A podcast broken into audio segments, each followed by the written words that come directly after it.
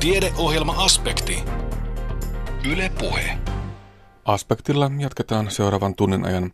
Tällä kertaa pääsemme seuraamaan kirurgin työskentelyä Itä-Suomen mikrokirurgiakeskuksessa tehtävässä neurokirurgisessa leikkauksessa.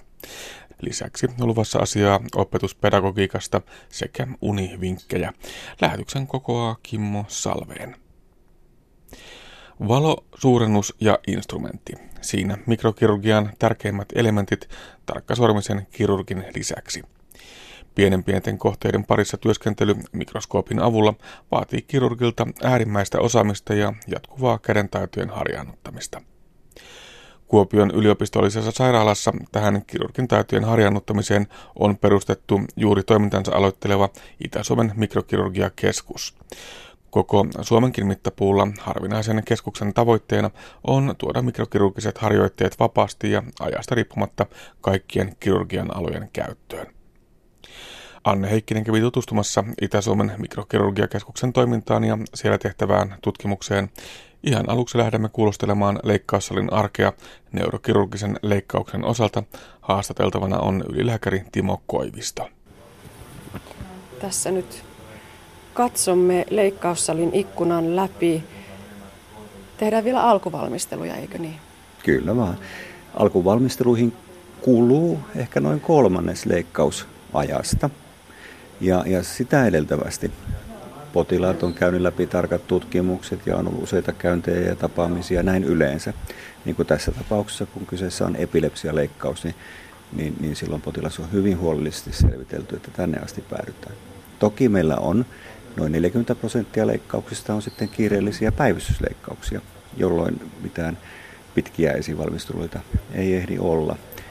Mutta silloinkin potilas on tietysti kuvannettu tarkasti ja kirurgi on perehtynyt siihen sitten, minkälaisesta ongelmasta on kysymys ja, ja keskustellut potilaan ja, ja tuota, jos ei potilaan kanssa, niin, niin ainakin omaisten kanssa. Joskus potilas, jos on tajuttu, niin emme, emme saa, voi käydä hänen kanssaan leikkausasioita läpi. Siellä on tuo leikkaava kirurgi heti alusta lähtien mukana. Tässä näemme, että hän, hän kovin tiiviisti osallistuu myös näihin alkuvalmisteluihin. Neurokirurgia on kirurgian aloista ehkä siinä tavalla erityinen, että, että kirurgin vastuulla on hyvin pitkälle tämä leikkausasentoon laitto ja leikkausalueen valmistelu – kirurgi asettaa potilaan sellaiseen asentoon, että leikkaus on mahdollinen, kun kallo avataan. Leikkaamme toki myös tukirankaa, selkärankaa, mutta, mutta aivoleikkauksissa, kun mennään kallon sisään, niin pään täytyy olla tietynlaisessa asennossa ja kirurgilla pitää olla hyvin selkeä kuva siitä, mitä sitten vastaan tulee, kun kallon luu poistetaan. Meillä on nykyään käytössä navigaatiolaitteistot, jotka auttavat paikallistamaan muutoksia, jotka jonkin aikaa, sanotaan vaikka 20 vuotta sitten vielä, niin, niin oli, oli vaikeasti löydettävissä, että jos joku muutos sijaitsee aivoissa kuorikerroksen alla, niin siitä ei pinnalle näy käytännössä mitään. Ja sitten silloin, silloin piti piti laatia sellainen strategia, että miten se mahdollisesti löytyisi. Ja joskus mentiin harhaan. Nykyään sitten se on hyvin poikkeuksellista. Nyt voidaan suunnitella jo työasemalla ennen, ennen tällaista leikkausta ja, ja, ja perehtyä anatomisiin rakenteisiin. Ja sitten, sitten taitavasti niitä, niitä tuota, säästäen ja väistellen, niin, niin päästään kohteeseen, vaikka se sijaitsisi syvemmälläkin. Mutta kirurgilla on paljon tehtävää ennen leikkausta ja leikkaussalissa leikkausta valmisteltaessa. Että tavallaan se on vasta jäävuoren huippu sitten se itse leikkaus. Puhumme siis mikroskooppiavusteisesta kirurgiasta. Mitä se tarkoittaa neurokirurgian osalta? Lähes kaikki neurokirurgia on mikroskooppiavusteista. Kirurgiaa, mikrokirurgiaa toisin sanoen. Neurokirurgi totuttelee mikroskoopin käyttöön leikkauksessa jo varhain erikoistumisaikana ja, ja myöhemmin sitten kokenut neurokirurgi käyttää mikroskooppia hyvin tottuneesti ja siitä on tullut ikään kuin osa kehoa. Me jopa ohjaamme mikroskooppia suulla, jotta molemmat kädet voivat pysyä leikkausalueella. Kun liikutaan jossain hankalalla alueella, arassa kohteessa, niin on tärkeää, että, että aivojen näitä alueita ei jouduta liikaa käsittelemään ja silloin, silloin liikkeiden pitää olla rauhallisia ja, ja sitten tulee ongelma, jos kovin monesti instrumentit poistaa sieltä alueelta ja taas palaa sen takia, että kädellä siirtää mikroskooppia. Tämä muun muassa on, on neurokirurgisten leikkausten erityispiirre. Siihen tottuu kyllä, että tehdään suurella suurennoksella mikroskoopin alla töitä ja lopulta tämä mikroskooppi apuna on välttämätön. Ja esimerkiksi minä suljen jopa haavan iholle asti mikroskoopilla. Ja jotkut siitä on, on, on, on huomautellut, että onko näkö mennyt, mutta, mutta näin mä oon tehnyt jo pitkään, että, että toki nykyään tarvitsen silmälasit, mutta silloinkin kun en, en vielä tarvinnut, niin käytin mikroskooppia. Siinä saa samalla harjoitusta ja, ja se harjoitus on yksi, yksi asia, että kokeneenkin kirurgin pitää tehdä mahdollisimman paljon, harjoittaa käsiä, että taidot ei ruostu. Eli toisin sanoen kansankielellä se on ihan käsityötä, todella sellaista, niin kuin sanoitte, niin harjoittelua, joka vaatii vain ja ainoastaan sitä toistoa ja toistoa ja toistoa. Ähm, ei ehkä vain ja ainoastaan, että hyvin paljon neurokirurgin pitää käyttää myös aivojaan ja, ja tuota, se vaatii paljon, paljon suunnittelua ja, ja ja pitää tehdä fiksusti sen, mitä tekee.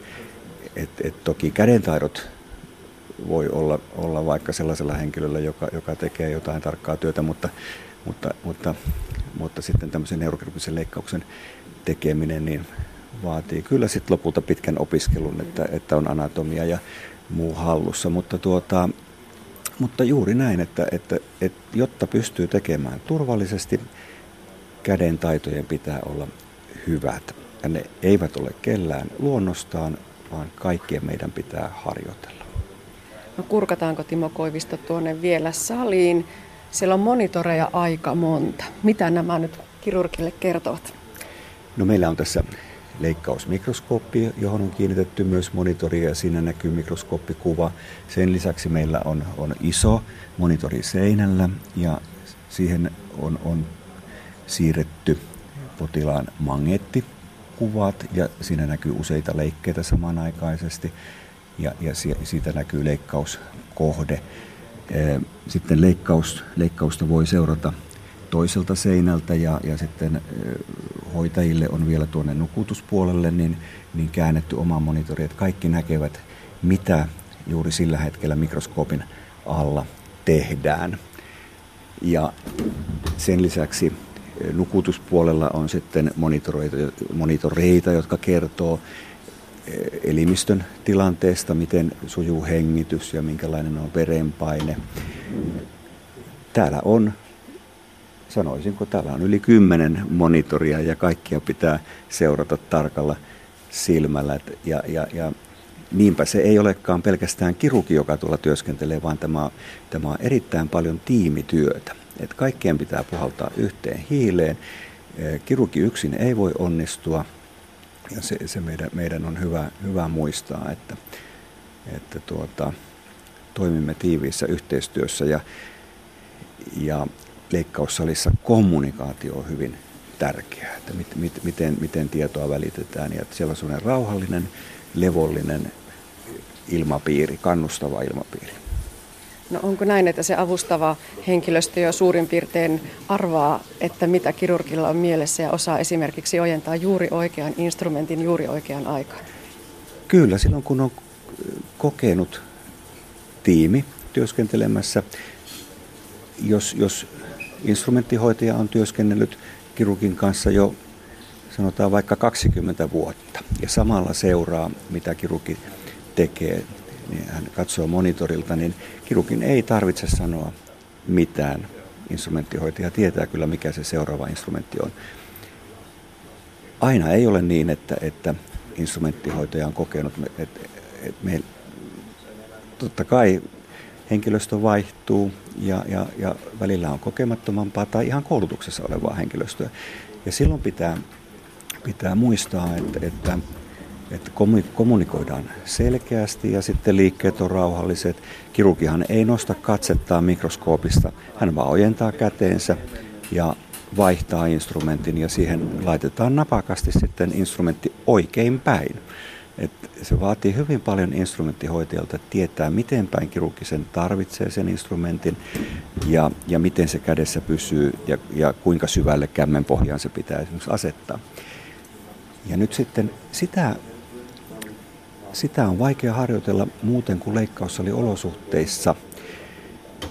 Ja silloin kun sitä harjoitellaan siellä, niin leikkaukset pitkittyy. Ja voi olla, että tulee ihan ihan teknistäkin ongelmaa, jos aina ei tule oikea instrumentti. Ja tästä päästään aasinsillan kautta siihen, että, että, että nyt kun meillä on tämä uusi mikrokirurgian harjoittelukeskus, niin siellä voidaan luoda tilanteita, jossa koko tiimi voi harjoitella mikroneurokirurgiaa. Ja, ja tuota, voidaan harjoitella sitä, miten, miten instrumenttihoitaja sitten siinä, siinä avustaa. Kaikki tämä lisää potilasturvallisuutta. Eli kokenutkin kirurgi tarvitsee vielä harjoittelua ja tarvitaan sellainen paikka, minne voi mennä harjoittelemaan. Ehdottomasti. Ylläpitävä harjoittelu on ensiarvoisen tärkeää. Ja neurokirurgia on siitä erikoinen ala, että, että kestää varmaan kymmenen vuotta erikoistumisen jälkeen, kun voi sanoa, että on, on, on koko lailla itsenäinen, että on jo, on jo kaikenlaista tehnyt. Mut, mutta mutta sitä oppimista tapahtuu edelleen siitä alkaen ja, ja, ja voi olla, että vasta 50 ikävuoden korvilla alkaa tuntua siltä, että nyt todella jo osaa ja sitten alkaa olla sellainen tilanne, että alkaa taidot rapistua, ellei niitä, niitä ylläpidä. Että, että se on se vanha sanonta oppia ja harjoitusta ikä kaikki. Otetaan vielä yksi näkökulma, se on lämmittely. Urheilija lämmittelee ennen suoritusta, lämmitteleekö kirurgi ennen leikkausta? Ei varsinaisesti, mutta, mutta me järjestämme niin, että, että vaativat suuret leikkaukset ovat ensimmäisenä aamulla, jolloin voidaan täsmälleen tietää, milloin se leikkaus alkaa. Kirurgi nukkuu hyvin, syö aamiaisen, voi olla, että ei juo niin paljon kahvia kuin normaalisti, joku ei juo ollenkaan, kädet ei saa täristä ja, ja tuota, pitää olla henkisesti valmistautunut ja hyvin, hyvin latautunut siihen leikkaukseen, koska se on fyysisestikin vaativaa tehdä leikkausta, joka saattaa pisimmillään kestää ö, useita tunteja, mutta, mutta joskus 5-6 tuntia ja pitempäänkin. Et sillä tavalla valmistaudutaan. Mutta se lämmittely, niin, niin en tiedä sitten onko tuo kaikki sitä, mutta henkisesti on, on tärkeää, tai mentaalisesti on tärkeää käydä läpi leikkauksen eri vaiheita. Itse ainakin, niin, niin kun valmistaudun leikkaukseen aamulla, niin mä avaan nämä kuvanteet, uudelleen ja sitten teen mielikuvaharjoitteita siitä, että, että miten se leikkaus etenee. Jotta sitten kun menee tekemään, niin on ikään kuin olisi jo tehnyt sen kerran. Ja mä koen, että se, on, se, on, se parantaa kyllä tulosta, että ei joudu empimään sitten leikkauksen aikana. No niin, siellä salissa edelleen hyörinnä jatkuu ja nyt taidetaan olla jo aika lähellä sitä H-hetkeä eli leikkauksen aloittamista. Kyllä, siellä dosentti, osaston ylilääkäri Arto Immonen laittaa vielä, vielä tuommoista apukäsivartta paikalleen, mutta, mutta potilas on peitelty ja siinä on tämä neuronavigaattori jo kiinnitetty. Heillä käytetään apuna suunnistuksessa ja kohta seuraa sitten se vaihe, kun viiletään iho auki ja, ja tuota, se on tavallaan sitten semmoinen point of no return, että, että silloin olisi hyvä jatkaa, jatkaa kun, kun on aloitettu ja, ja, tuota, ja sitten alkaa tulla ongelmia, jos on huonosti suunniteltu. Ja sitten tarvitaan se valo, suurennus ja instrumentti. Kyllä. Äh, iho ja avataan ja, ja, ja kallo avataan vielä ilman mikroskooppia, mutta sitten siirrytäänkin jo, kun aivon kovakalvo on avattu, niin sitten otetaan käyttöön, käyttöön mikroskooppia ja silloin taas salihenkilöstö pääsee tarkasti näkemään leikkausololle näistä monitoreista. Mitä arvelette, kuinka kauan nyt tässä salissa tänään leikkaus kestää? Tämä leikkaus kestää noin kolme tuntia. Näin neurokirurgisesta leikkauksesta kertoi ylilääkäri Timo Koivisto. Mikrokirurgian sujuvuuteen liittyy myös runsaasti tutkimustoimintaa. Itä-Suomen yliopiston ja Kuopion yliopistollisen sairaalan yhteishankkeessa kehitetään aistielinten analytiikkaa ja luodaan uusia sovelluksia mikrokirurgian sujuvuuteen. Päätavoitteena on oppia ymmärtämään mikrokirurgin silmien, käsien ja mikroinstrumenttien yhteistoimintaa ja tämän perusteella kehittää leikkausmikroskoopin näkökenttään heijastettava käyttöjärjestelmä, joka katsetta seuraamalla voi ennakoida mikrokirurgin toimenpiteitä. Tästä jatkaa neurokirurgian apulaisylilääkäri, dosentti Mikael Fonnutsu Fraunberg.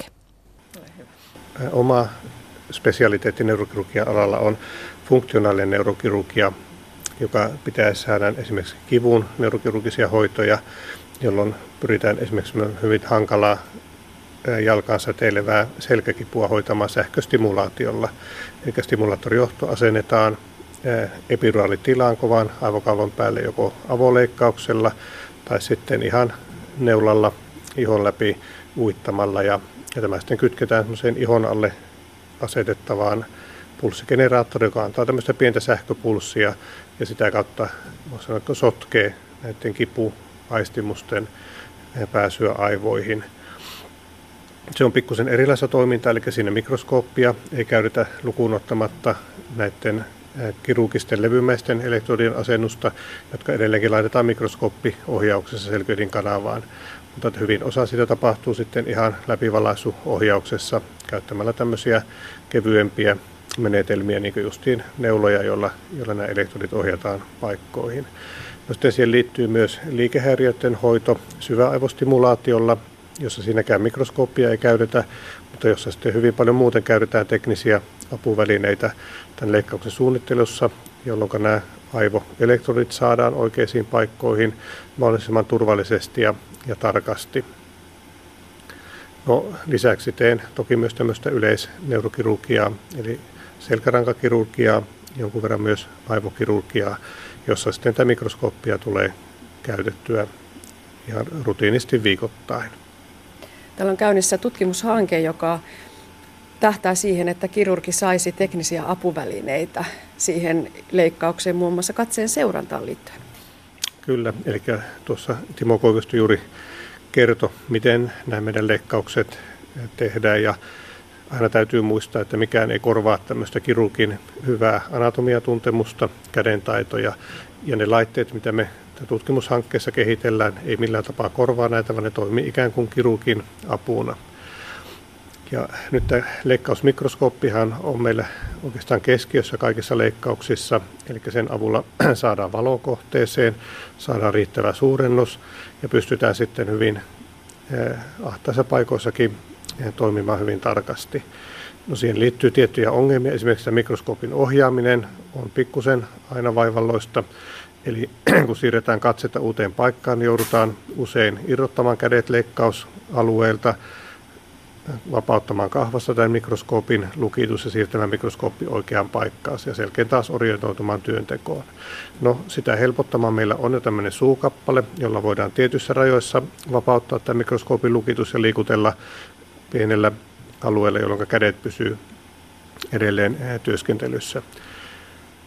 No nyt meillä on ajatus, että tätä voisi ehkä kehittää eri tavoin, esimerkiksi katseohjauksella, eli siirtämällä katsetta, tämä mikroskoopin tarkennus ja näkymän keskipiste myöskin siirtyisi tämän kirurgin katseen mukana, eli se oppisi jopa pikkusen ennakoimaan kirurgin toimintaa, jolloin sitten kädet säilyisi vapaana ja leikkausta voitaisiin sitten keskeytyksestä jatkaa. Niin No toki tämä katseohjausta voi käyttää myös moneen muuhunkin, eli sillä voidaan esimerkiksi ohjata valikoita, eli jos halutaan muuttaa valastusta, esimerkiksi näkymää suurennosta, niin nämä voitaisiin sitten hoitaa katseen avulla, eikä tarvitse sinunkaan käyttää näitä erityisiä nappeja.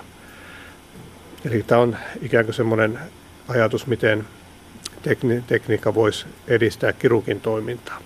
No sitten taas tämmöinen toinen tutkimussuunta meillä on, mihin tämä katseen seurantaa voidaan käyttää, on erilaisen oppimisen ja koulutuksen näkökulma. Eli voidaan esimerkiksi tutkia sitä, miten aloittelevan ja kokeneen neurokirurgin katse kohdistuu leikkausalueella, eli mihin he kiinnittää huomiota. Ja tässäkin on jo tutkimuksessa todettu, että tämä huomion kohde on erilainen, eli kokenut kirurgi saattaa esimerkiksi ennakoida odotettavia verenvuotoja ja kohdistaa katseen sinne jo huomattavasti aikaisemmin kuin aloitteleva kirurgi. Ja myöskin tämmöisen oppimispsykologian kannalta tätä voi, voi tutkia, eli voidaan mitata esimerkiksi kirurgin stressitasoja näiden silmien liikkeen tai väsymystä silmien liikkeen avulla. Eli jossain vaiheessa pitkän leikkauksen aikana voidaan huomata, että katse alkaa käyttäytyä eri tavalla ja siitä päätellä, että kirurgi on väsynyt, niin olisi aika pitää pieni tauko tai, tai pyytää sitten siihen kollega avuksi. Ja lopulta sitten voidaan siirtää tämä katseen tunnistus myöskin tästä leikkaussalista ihan tämmöiseen oppimissimulaatioympäristöön. Eli ennen kuin leikkauksia aloitetaankaan, niin harjoitellaan niitä sitten tämmöisessä turvallisessa koeympäristössä, jossa myöskin silmien liikkeitä voidaan seurata ja sillä sitten varmistaa, että tämä opetteleva kirurgi sitten kiinnittää huomioon oikeisiin asioihin ja, ja toimii sitten järkevällä ja turvallisella tavalla. No mitä uutta nyt tämä mikrokirurgia-keskus tuo tutkimuksen näkökulmasta? No tutkimuksen näkökulmastaan tämä on, voisi sanoa, että se on ihan tämmöinen ehdoton edellytys.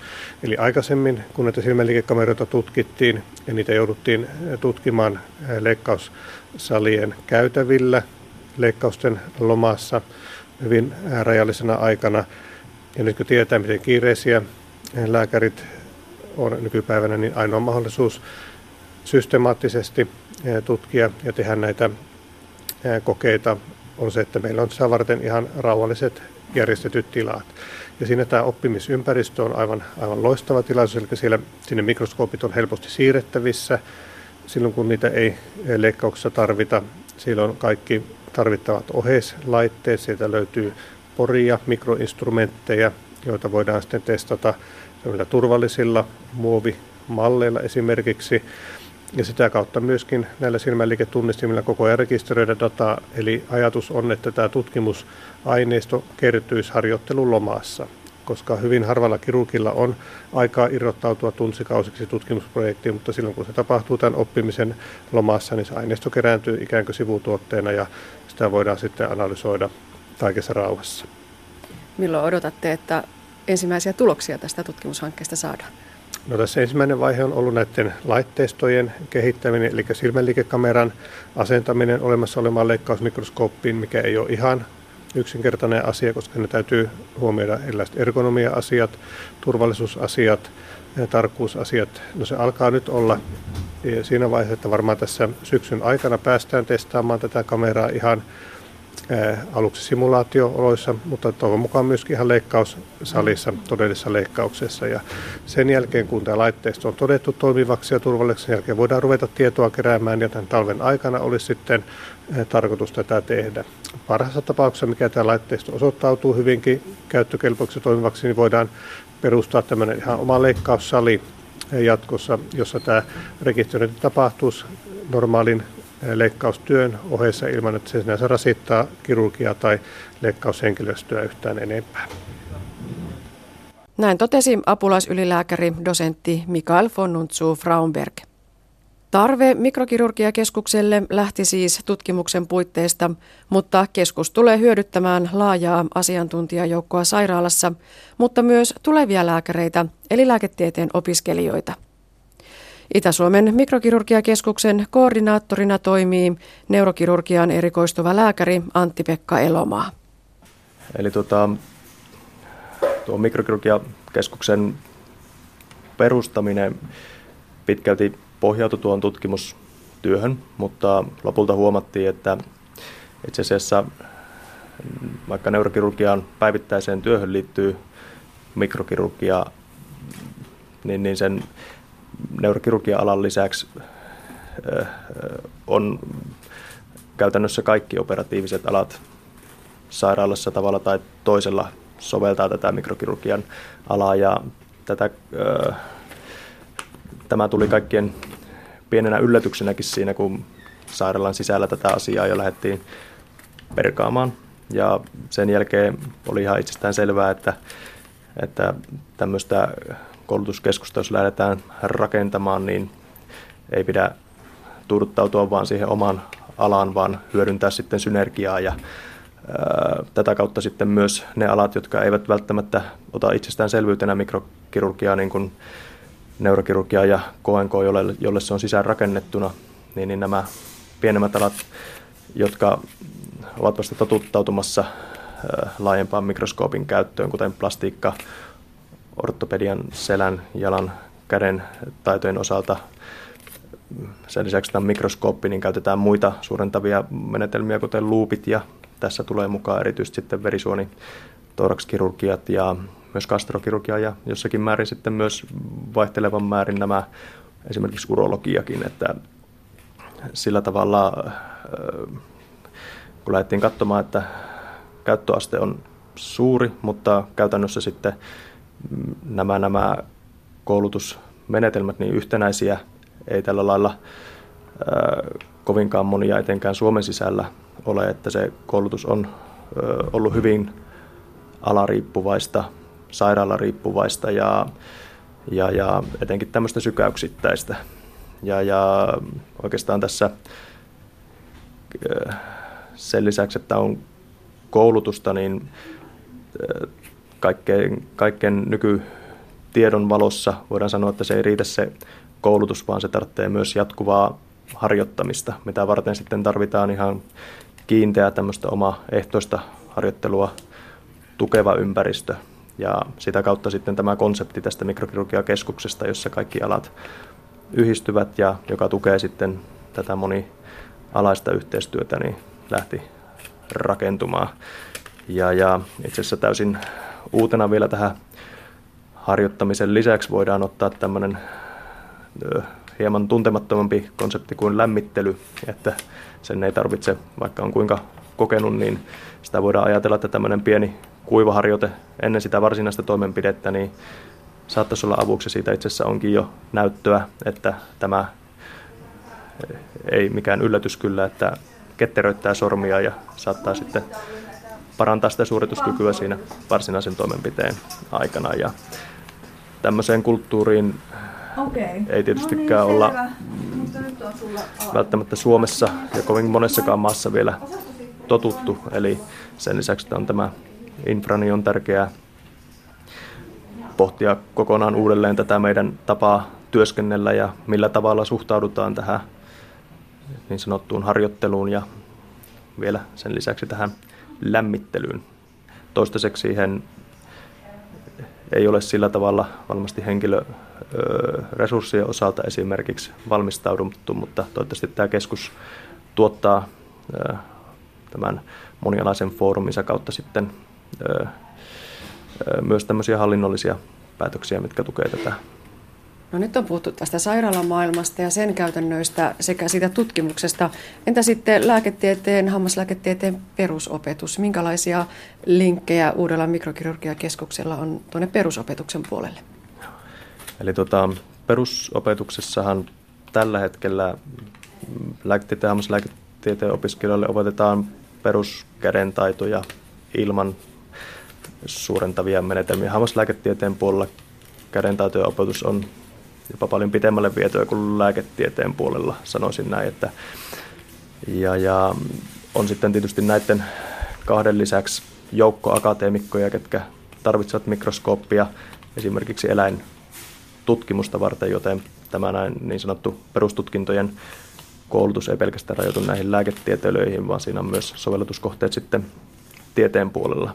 Ja, mutta, mutta se, mikä hyöty tästä perus koulutuksen sisällyttämistä voisi olla, niin pystyttäisiin jo antamaan, tai kun puhuttiin tästä työkulttuurista, niin pystyttäisiin jo hieman vaikuttamaan siihen, että miten suhtaudutaan ja miten ymmärretään sen merkitys, että ennen ihmisten leikkaamista on jo pitkällinen kokemus ja totuttautuminen tähän hyvin haastavaan mikrokirurgiaan ja samalla myös pystytään syöttämään se ajatus siitä, että sen lisäksi, että se on kerran opittu, ei tarkoita, että se osataan ja sitä ei tarvitse enää harjoittaa tai ylläpitää.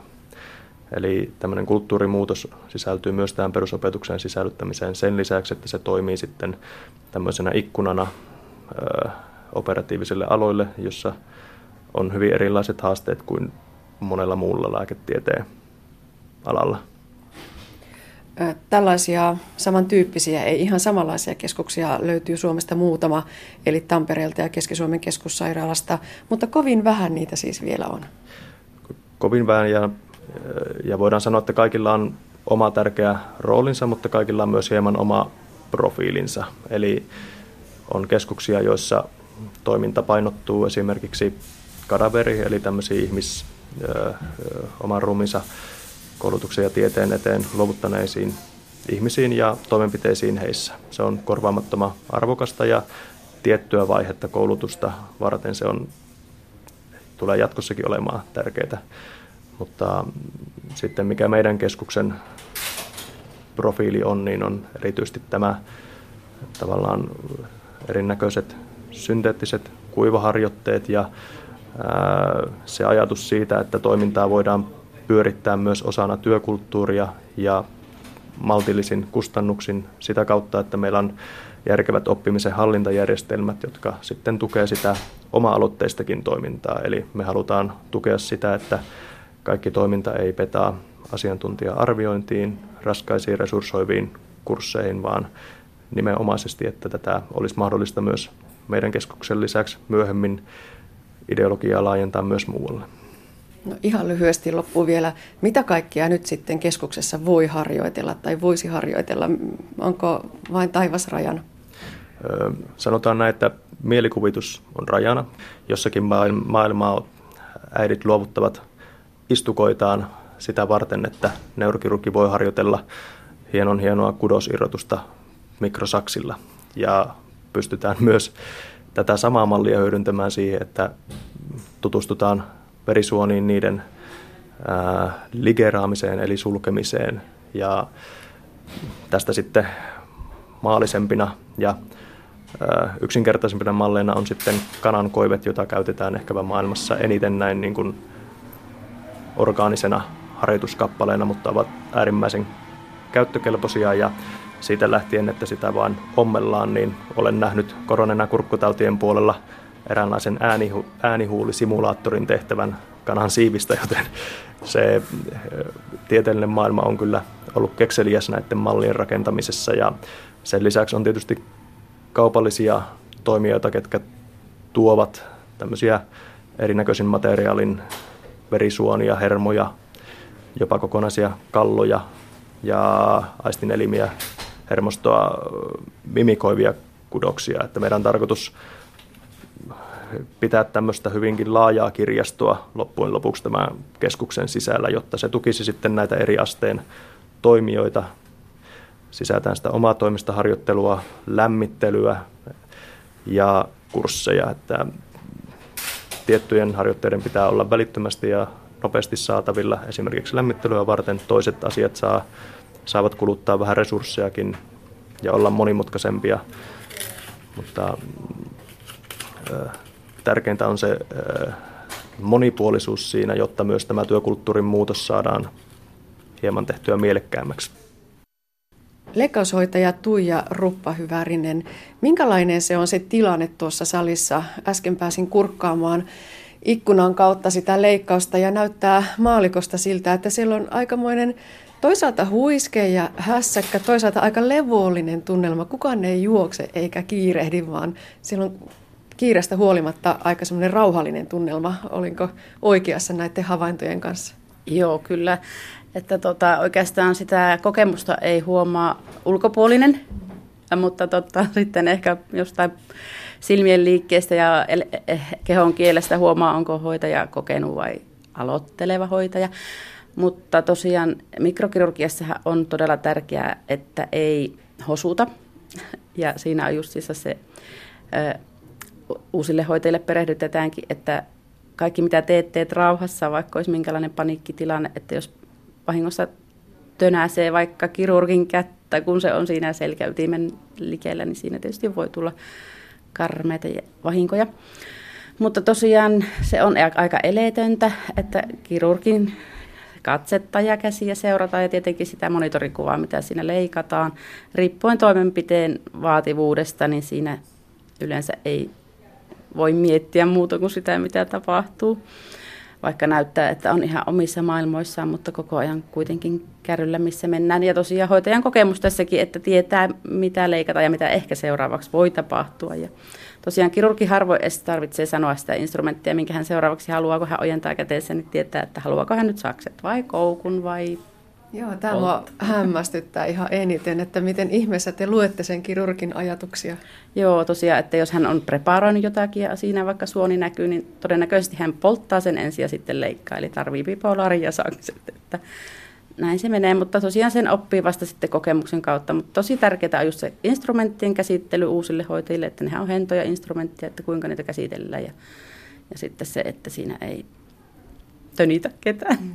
No voiko sanoa, että tämä on tiimityötä isolla teellä? No sitähän se on, että tota, juuri tämä lu- ihmisten lukeminen, ihan olipa anestesiapuoli kyseessä, anestesialääkäri tai kirurgi, niin autetaan tietenkin ja sitten ettei tosiaan tarvitse edes pyytää sitä apua, kun kokemuksen kautta huomaa, että minä kun teen näin, niin toinen on tyytyväinen. Niinpä. No pitäisikö sitä harjoitella vielä nykyistä enemmän nimenomaan sen tavallaan tämmöisen kirurgi-hoitaja-työparin keskinäistä työskentelyä? Ähm, no varmaan, niin totta kai just tämä uusi mikrokeskus sen ehkä mahdollistaa just siinä perehtymisvaiheessa. Varmasti olisi hirveän hyvä just instrumenttien käsittelykin, koska monesti noita settejä ei auota sitten niin kuin opetusmielessä. Noita sterilejä instrumentteja välttämättä, noita hienoimpia ja joita on vähän, niitä tarvitaan leikkauksissa, niitä ei auta sitä varten vaan, että hoitaja pääsee harjoittelemaan niitä. E, mutta tota, sitten tuo keskus tosiaan voisi mahdollistaa sen ja ja muutenkin sitten sen tosiaan, että miten voi oppia kirurgin katseesta ja kun seuraa sitä monitorikuvaa, että miten leikkaus etenee. No montako vuotta vai montako kymmentä vuotta se vaatii, että, että tosiaan niin alkaa sen kirurgin, ei nyt ihan, mutta melkein ajatuksia lukea? No tietysti riippuu, saako olla siinä yhdellä erikoisalalla koko ajan vai joutuuko kiertämään niin kuin meillä.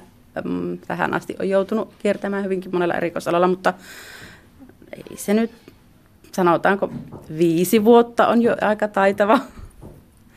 Mutta tota, joka päivä oppii uutta. Itse olen ollut yli 20 vuotta ja joka päivä oppii uutta. Näin totesi leikkaushoitaja Tuija Ruppa Hyvärinen. Toimittajana edellä oli Anne Heikkinen. Kuuntelet siis aspektia, jonka kokoaa Kimmo Salveen. Tiedeohjelma Aspekti. Yle Puhe. Osana Suomi 100 juhlavuoden tapahtumien sarjaa järjestettiin keväällä Joensuussa Suomi oppimisen kärjessä nyt ja tulevaisuudessa tapahtuma. Tilaisuus oli osa laajempaa Itä-Suomen yliopiston juhlavuoden studiogeneraalia luontosarjaa. Professori Pia Björn käsittelee omassa puheenvuorossaan niitä oppijoita, joilla on oppimisen ja osallistumisen kanssa vähän enemmän tekemistä kuin sillä isolla, oletusarvoisesti etenevällä oppijajoukolla päiväkodeissa, kouluissa ja oppilaitoksissa. Björnin käsittelemä teema liittyy erinäisissä ryhmissä tehtävään interventiotutkimukseen. Hän pyrkii perustelemaan, miksi pedagogisen vapauden ja asiantuntijuuden luottamisen lisäksi olisi hyvä hyödyntää sitä täsmällistäkin tutkimustietoa erilaisista tavoista vaikuttaa osallistamiseen ja oppimiseen. Mä tapasin muutama vuosi sitten erään luennon jälkeen täällä itse asiassa täällä Joensuun kampuksella – erityisopettaja opiskelijan, jolla oli kyllä, hän oli pätevä, pätevä opettaja, mutta, mutta joka sitten luennon jälkeen lähestyi minua ja sanoi suurin piirtein näin, että olen mielestäni nykyisin aivan loistava opettaja ja työ tuntuu helpolta, mutta minulla meni 16 vuotta aikaa hoksata, kokeilen itse, mikä toimii ja mikä ei toimi sellaisten lasten kanssa, joilla on oppimisvaikeuksia. Ja nyt tämän tyyppiseen tilanteeseen me yritetään tällä meidän, meidän tutkimustavalla saada ratkaisuja ja, ja helpotusta.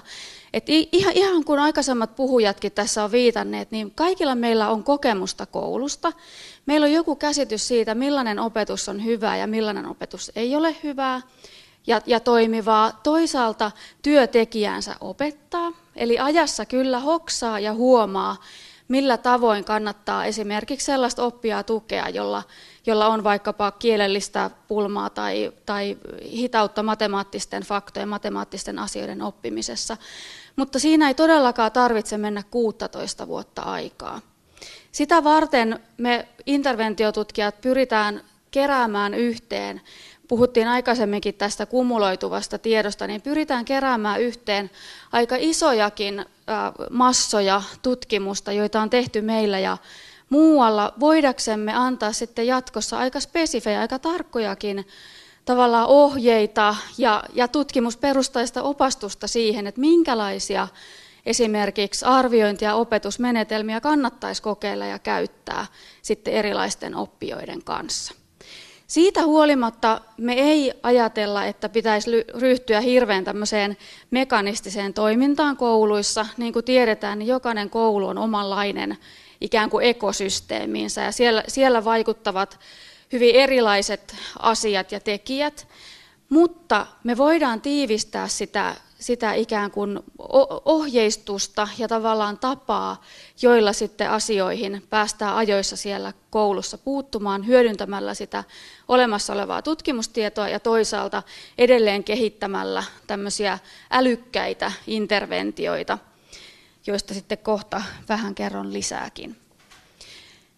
Meidän kaikkien oikeastaan opetusalalla toimivien yhteinen tavoite on se, että, että me voidaan tarjota tukea kaikille oppijoille, jotka sitä tarvitsevat.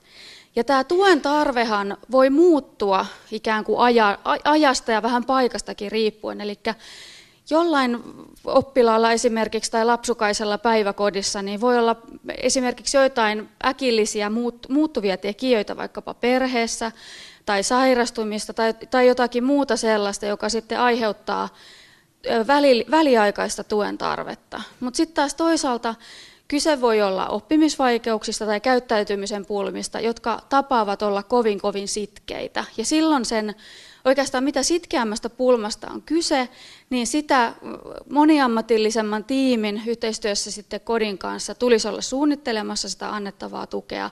Ja toisaalta sitten sitä tarkempaa sen suunnittelun tulisi kaiken kaikkiaan olla. Ja Tietystikin äh, edustamani tieteenalan erityispedagogiikan keskeiseen käsitteistöön kuuluu tällainen termi inkluusio, jolla tarkoitetaan nimenomaan sitä kaikkien mukaan ottamista, mutta se on edelleen tänä päivänä oikeastaan tietynlainen ikään kuin ideaalimalli tai ajatus kouluista yhteisöinä, joissa sitten erilaisuutta ei oikeastaan enää millään, millään tavalla eriteltäisi, vaan tavallaan ajatuksena siinä on se, että kaikki, kaikki saatava ja annettava tuki on, on, on niin joustavaa ja tavallaan siihen jokapäiväiseen koulutyöskentelyyn tai toimintaan kuuluvaa, että siitä ei ikään kuin tarvitse tehdä erillistä numeroa. Mutta me kaikki tiedetään, että, että näin ei tietenkään välttämättä sataprosenttisesti koskaan voi tullakaan olemaan, eikä, eikä, eikä välttämättä yksilön oikeuksien näkökulmasta tule näin ollakaan. Mutta joka tapauksessa me ollaan edetty, jos, jos ajatellaan niin kuin vuosikymmeniä, että jos ollaan lähdetty se, semmoisesta koulujärjestelmästä, jossa aina kun sulla oli jotain tarvetta jollekin lisä, lisätuelle tai jollekin erilaiselle erilaiselle opetukselle kuin mitä yleisesti ottaen tarjotaan, niin sun piti lähteä matkustaa erilliseen kouluun, erityiskouluun. No siitä siirryttiin sitten erityisluokkiin ja oikeastaan nykytilanne pitkälti ja tavoite vähintään kaikissa kouluissa oikeastaan on se, että on sulla minkälaista tuen tarvetta tahansa oppijana, niin mahdollisuuksien mukaan se tuki pyritään tuomaan sinne sun omaan luokkaan, sun omaan, omaan luonnolliseen oppimisympäristöön, tarkoittaa se sitten samanaikaisopettajana toimivaa toista, toista aikuista, jolla on mahdollisesti esimerkiksi erityisopettajan koulutus, tai tarkoittaa se sitten jotain omaa opetusohjelmaa, joka laaditaan sitten sen oppimisen tueksi, tai mitä tahansa muuta. Mutta tietysti itse, itse interventiotutkimusta paljon tekevänä tiedän, että ja, ja tietysti paljon on tutkimustulosta myöskin maailmalta siitä, että oikeastaan että mitä intensiivisempi, eli mitä, mitä ikään kuin pitkäkestoisempaa tuen tarvetta voidaan ajatella henkilöllä olevan, niin sitä todennäköisemmin häntä auttavat hyvin yksilölliset opetusratkaisut, jotka ei aina sitten ole mahdollistettavissa siellä sinne omaan luokkahuoneeseen tai omaan luonnolliseen ympäristöön. Et siinä mielessä niin semmoinen ideaali, täydellinen inkluusio ei välttämättä kyllä koskaan voikaan sitten toteutua.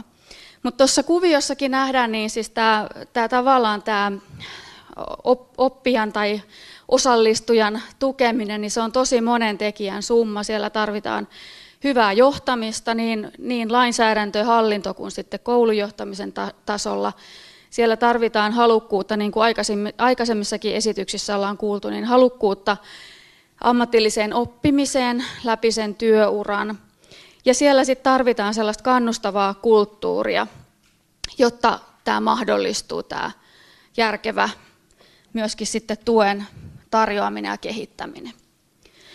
Jostain syystä kasvatustieteellisellä kentällä nämä eri, eri, erinäiset ja mitä moninaisemmat käsitteet aina risteilevät. Ja 2010 perusopetuslain laajennusten, tarkennusten myötä niin mukaan tuli tällainen pedagogisen tuen käsite, jota kutsutaan myöskin siis oppimisen ja osallistumisen tueksi, oppimisen ja hyvinvoinnin tueksi, oppimisen kasvun ja hyvinvoinnin tueksi, oppimisen kasvun ja koulunkäynnin tueksi, vähän riippuen siitä, kuka puhuu. Ja minä tietysti itse sitten vielä puhun, puhun oikeastaan tutkimusperustaisesta pedagogisesta tuesta johtuen tästä katsantokannastani tähän teemaan. Sillä käsit, käytettävällä käsitteellä ei oikeastaan ole väliä, koska tavoite on meillä kaikilla sama. Eli se, että osuisimme tosiaan sinne oppimiseen, sinne tuen tarpeen ytimeen, mikä se milloinkin sitten on.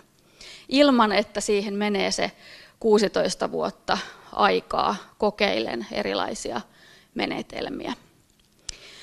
Ja tietysti omasta näkökulmastani ajattelen, että kaiken tuen, joita me tarjotaan, nimittäin siis se on aina myöskin resurssia vievää, kun suunnitellaan oppilaille. Huomataan, että ahaa, että nyt tätä vaikka matematiikan tai kielellisten taitojen oppiminen ei sujukkaan samalla tavalla kuin muulla ikäryhmällä. Aina kun me havaitaan tällainen tilanne, niin oikeastaan meillä täytyisi olla aika valmis, valmiiksi pohdittu sapluuna, jolla edetään sitten tämän tuen ikään kuin käynnistämiseksi.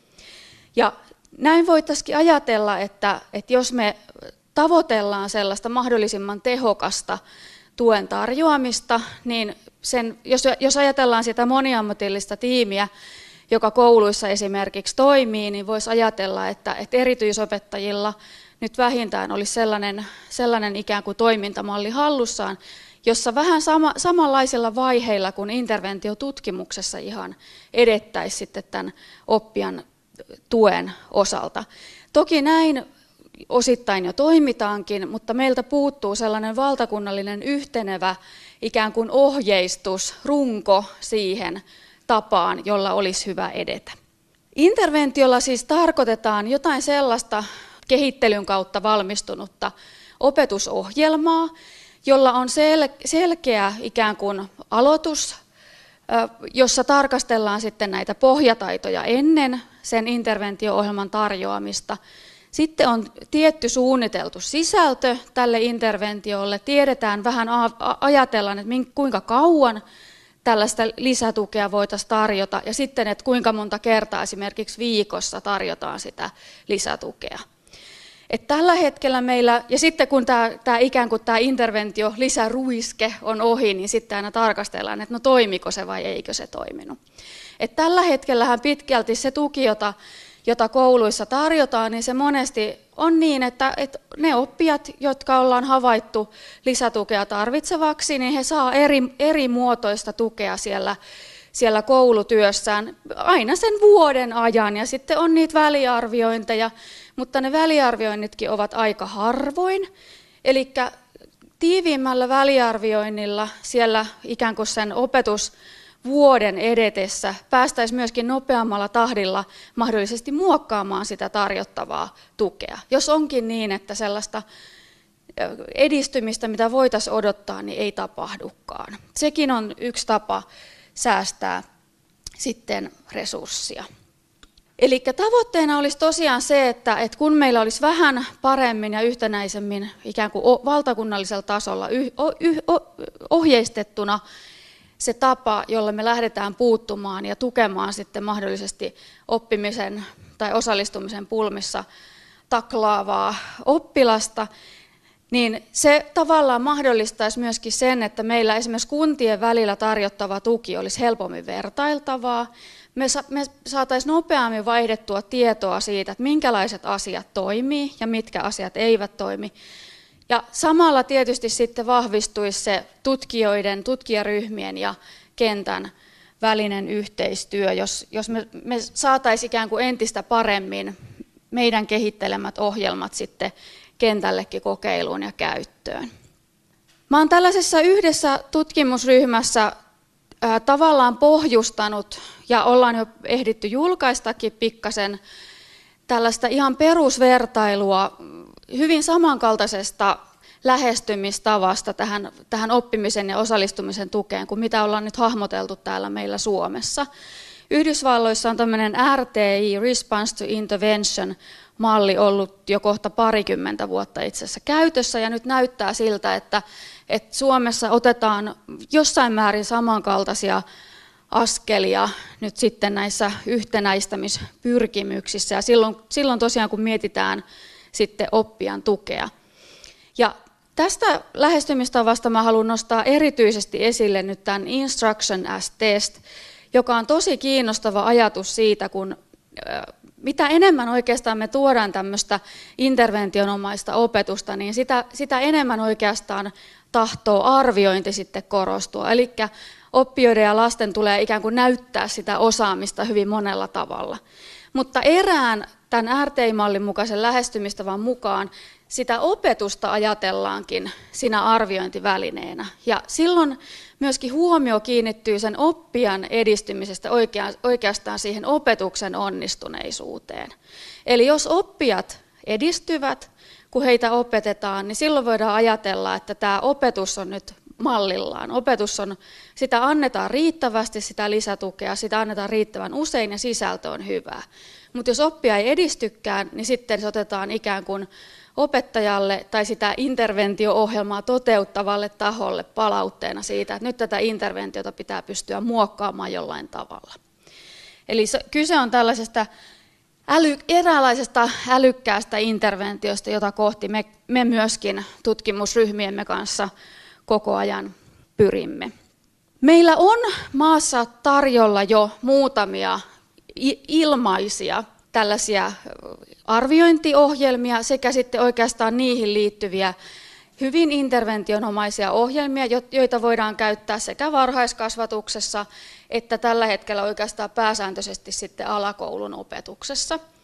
Eli kun tutkija kehittelee interventio-ohjelmaa, niin tutkija ei tee sitä itselleen, vaan tavoitteena on aina se, että, että se iso määrä työtä ja vaivaa, joka me nähdään esimerkiksi kehittäessämme joihinkin matematiikan taitoihin vaikkapa sopivia ohjelmia, niin me aina toivotaan, että niistä tulisi sellaisia, jotka opettajat kouluissa ottaisivat mahdollisesti omakseen ja joita esimerkiksi erityisopettajat sit voisivat mahdollisimman vaivattomasti käyttää. Ja meillä on parhaillaan yksi rahoitushaku tuolla opetus- ja kulttuuriministeriössä, se on tämmöinen näppishanke, eli näyttöön perustuvien arviointi- ja opetusohjelmien kehittämishanke ja joka sitten mahdollisesti rahoitusta saadessaan mahdollistaa sen, että meillä hyvin monessa yliopistossa jo opettaja-opiskelijat, eri alojen opettaja-opiskelijat pääsisivät tutustumaan näihin tutkimusperustaisiin interventio-ohjelmiin ja ymmärtäisivät tavallaan sen logiikan, jolla he voivat sitten omassa työssään tulevaisuudessa jalkauttaa näitä osaksi sitä, ihan sitä perustoimintaa siellä. Ja he pääsevät myös sitten itse näitä tutkimusperustaisia ohjelmia yhteistyössä tutkijaryhmien kanssa kehittelemään.